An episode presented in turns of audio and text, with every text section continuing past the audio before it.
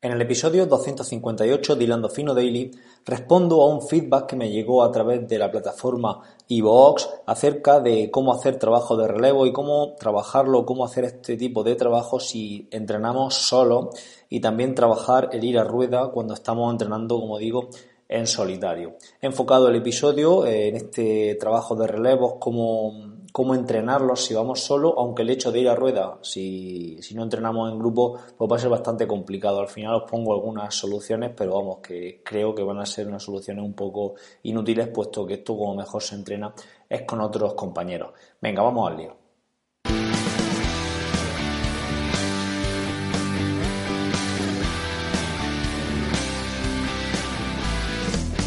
Buenos días, tardes o noches, familia. Bienvenidos a este episodio 258 de Hilando Fino Daily, el lugar donde expreso todo aquello que se me va pasando por la cabeza sobre el deporte en general y el triatlón en particular.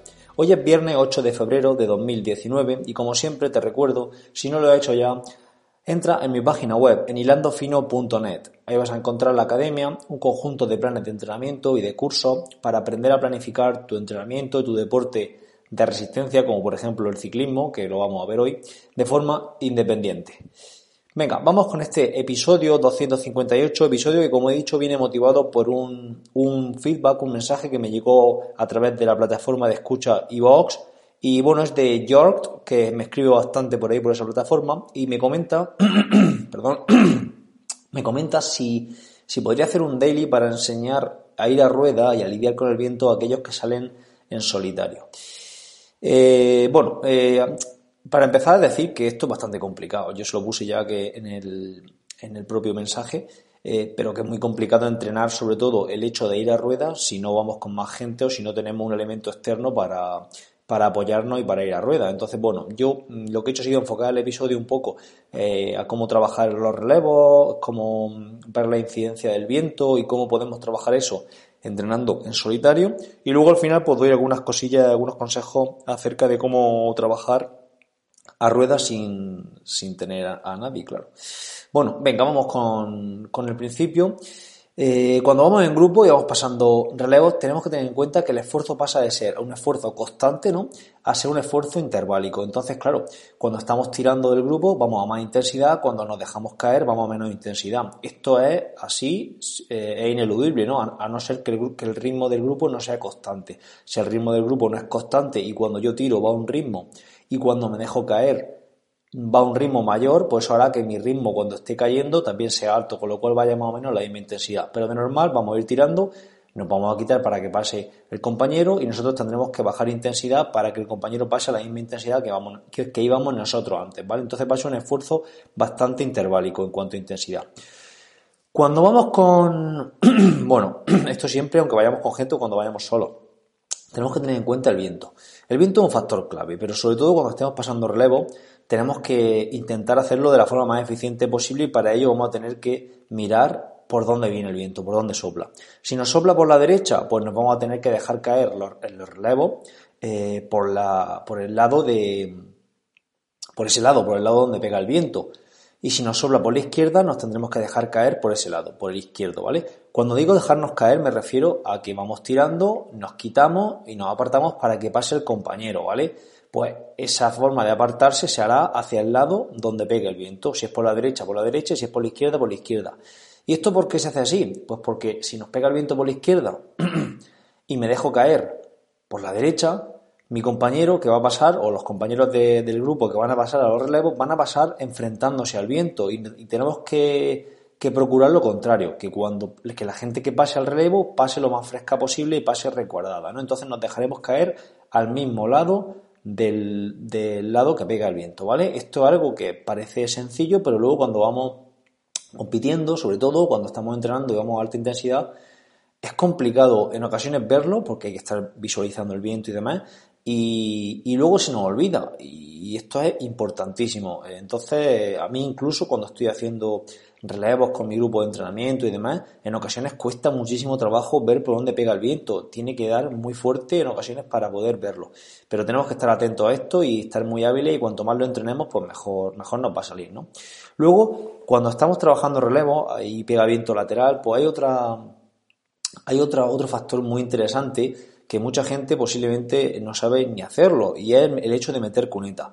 La expresión meter cuneta es una expresión acuñada del ciclismo, ¿no? Y se refiere pues a dejar el espacio mínimo para que a tu derecha o a tu izquierda, depende de por dónde pegue el viento, para que los ciclistas que vengan detrás no se resguarden con tu silueta, con tu estela, ¿no?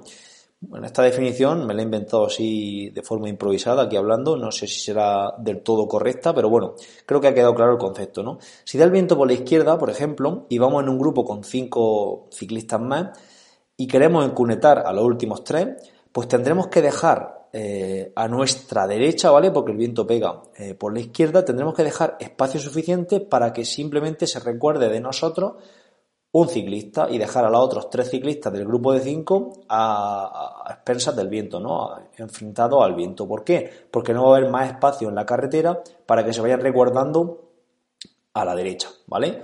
Entonces van a estar enfrentados al viento que viene de la izquierda. Esto explicarlo aquí en formato audio es complicado, pero más o menos intento que se entienda y que quede lo más claro posible, ¿no? Luego el relevo lo va a dar el segundo ciclista por la derecha, porque el viento pega por la izquierda, y el que estaba tirando se va a ir dejando caer poco a poco y se va a meter justo en la posición donde estaba anteriormente el segundo ciclista, dejando todavía encunetados a los 3 últimos ciclistas que, bueno, si están muy fuertes aguantarán, pero si su nivel de condición física es parecido a los 2 que van tirando, terminarán por ir quedándose, a no ser, ojo, que abran otro abanico, que esto es lo que se conoce como los abanicos. Cuando en el ciclismo estamos escuchando en la tele, ¿no? En el Tour de Francia, en las etapas llanas estas que pega mucho el viento, que dicen, han abierto un segundo abanico. Pues, ¿qué quiere decir esto? Que la misma formación que han hecho los 2 primeros ciclistas se puede hacer por detrás, y esto es lo más inteligente para no cortarnos. Es decir, si yo, en lugar de quedarme encunetado totalmente a la derecha porque pega el viento con la izquierda, abro y dejo que se me meta otro ciclista a mi vera, ¿no? A mi derecha, y hago la misma formación que los 2 de delante, pues al final vamos a estar protegiéndonos también los de detrás, independientemente de lo que hagan los de delante, ¿vale? Esto, claro, esto es difícil de hacerlo una vez que vais a alta intensidad y que no conoces a la gente en competición, por ejemplo, es complicado, pero es muy interesante tenerlo en cuenta y en ocasiones ponerlo en práctica, pues cuando veamos que nos interesa, que nos quieren encunetar, ¿vale?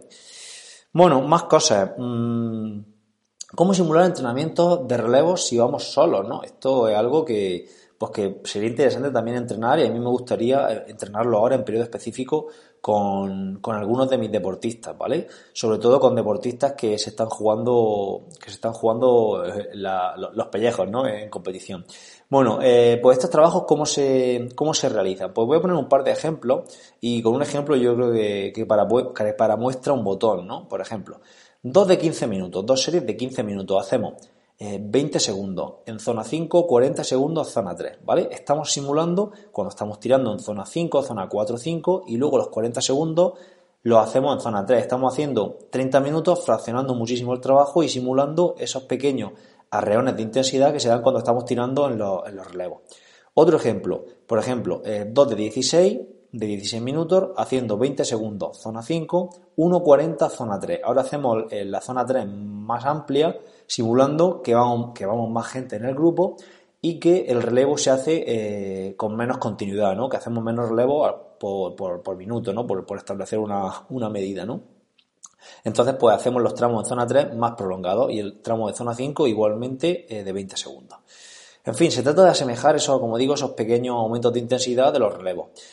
Aunque queramos ir a la misma potencia, haciendo los relevos va a ser imposible, ¿no? Como hemos dicho antes, si el grupo va al mismo ritmo, pues al final tendremos que ir a diferentes potencias cuando vamos tirando o cuando vamos a rueda, ¿no? Esto es un hecho y esto es así. Entonces, pues para controlar eso, a posteriori, si lleváis potenciómetro, pues lo que tenéis que mirar es la potencia normalizada, ¿vale? Que nos va a expresar la potencia normalizada, ya dediqué un episodio exclusivamente a ella. Nos va a expresar el coste fisiológico de ese intervalo de esfuerzo, ¿no? De ese tramo que nosotros estamos registrando, va a expresar el coste fisiológico como si hubiese sido el esfuerzo constante, ¿no?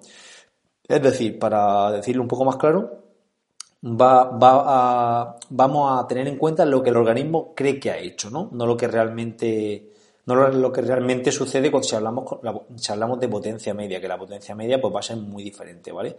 Entonces, un ejemplo, las series que hice yo el martes, íbamos a hacer una serie de 30 minutos, al final nos salió de 22 minutos por logística de carretera y demás, que llegábamos a una carretera muy general y con el grupo que íbamos era complicado de hacer. Hicimos 22 minutos a relevo, íbamos pasando 8 ciclistas.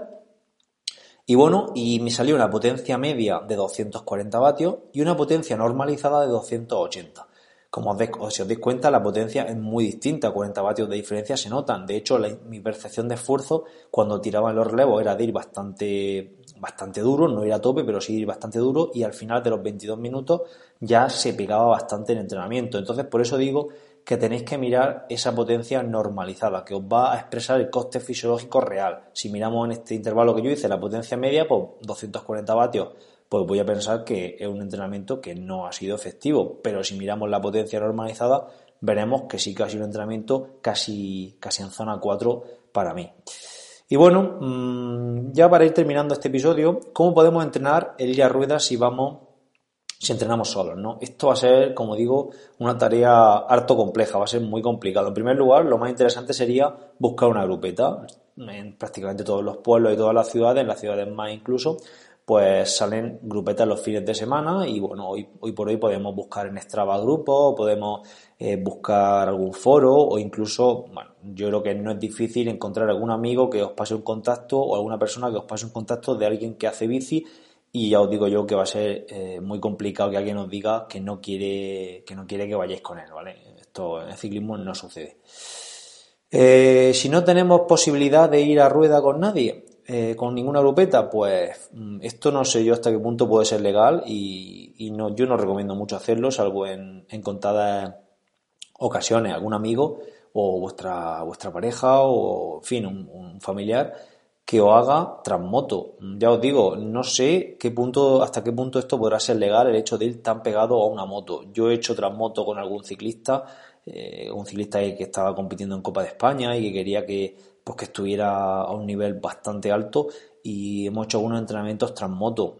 Entrenamientos tras moto se nota muchísimo el hecho del viento, del recortándonos de ese viento y de ir a una alta intensidad que nos marca la moto, ¿vale? Es muy parecido a ir en competición.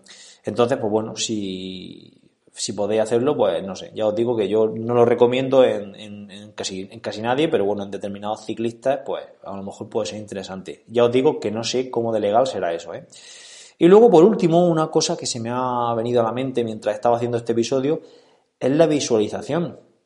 Y el hecho, a lo mejor en rodillo sería menos peligroso que en carretera, pero de pensar que llevamos gente delante, que llevamos una persona delante que va frenando, que tenemos que ir muy cerca de su rueda, que tenemos que pensar en que no se nos vaya el grupo. Ya os digo, esto también lo pongo entre muchos interrogantes, no sé, no he mirado nada, me he acordado conforme iba hablando y lo he apuntado aquí a última hora. De la utilidad de la visualización, ¿no? De ir visualizando que vamos en un grupo, que vamos a rueda, para luego posteriormente cuando estemos en esa situación nos resulte más familiar. Yo sé que, por ejemplo, para manejar el estrés precompetición y todo ese tipo de cosas se utiliza la visualización porque nos estamos como metiéndonos en esa situación de competición y luego nos resulta más familiar. Pues quizá para el hecho de ir en grupo, de ir a rueda, podría ser interesante visualizar eso. Y luego, una vez que estemos en esa situación de grupo, pues vamos a estar más familiarizados, nos vamos a poner menos nerviosos con el hecho de ir a rueda y vamos a estar más relajados.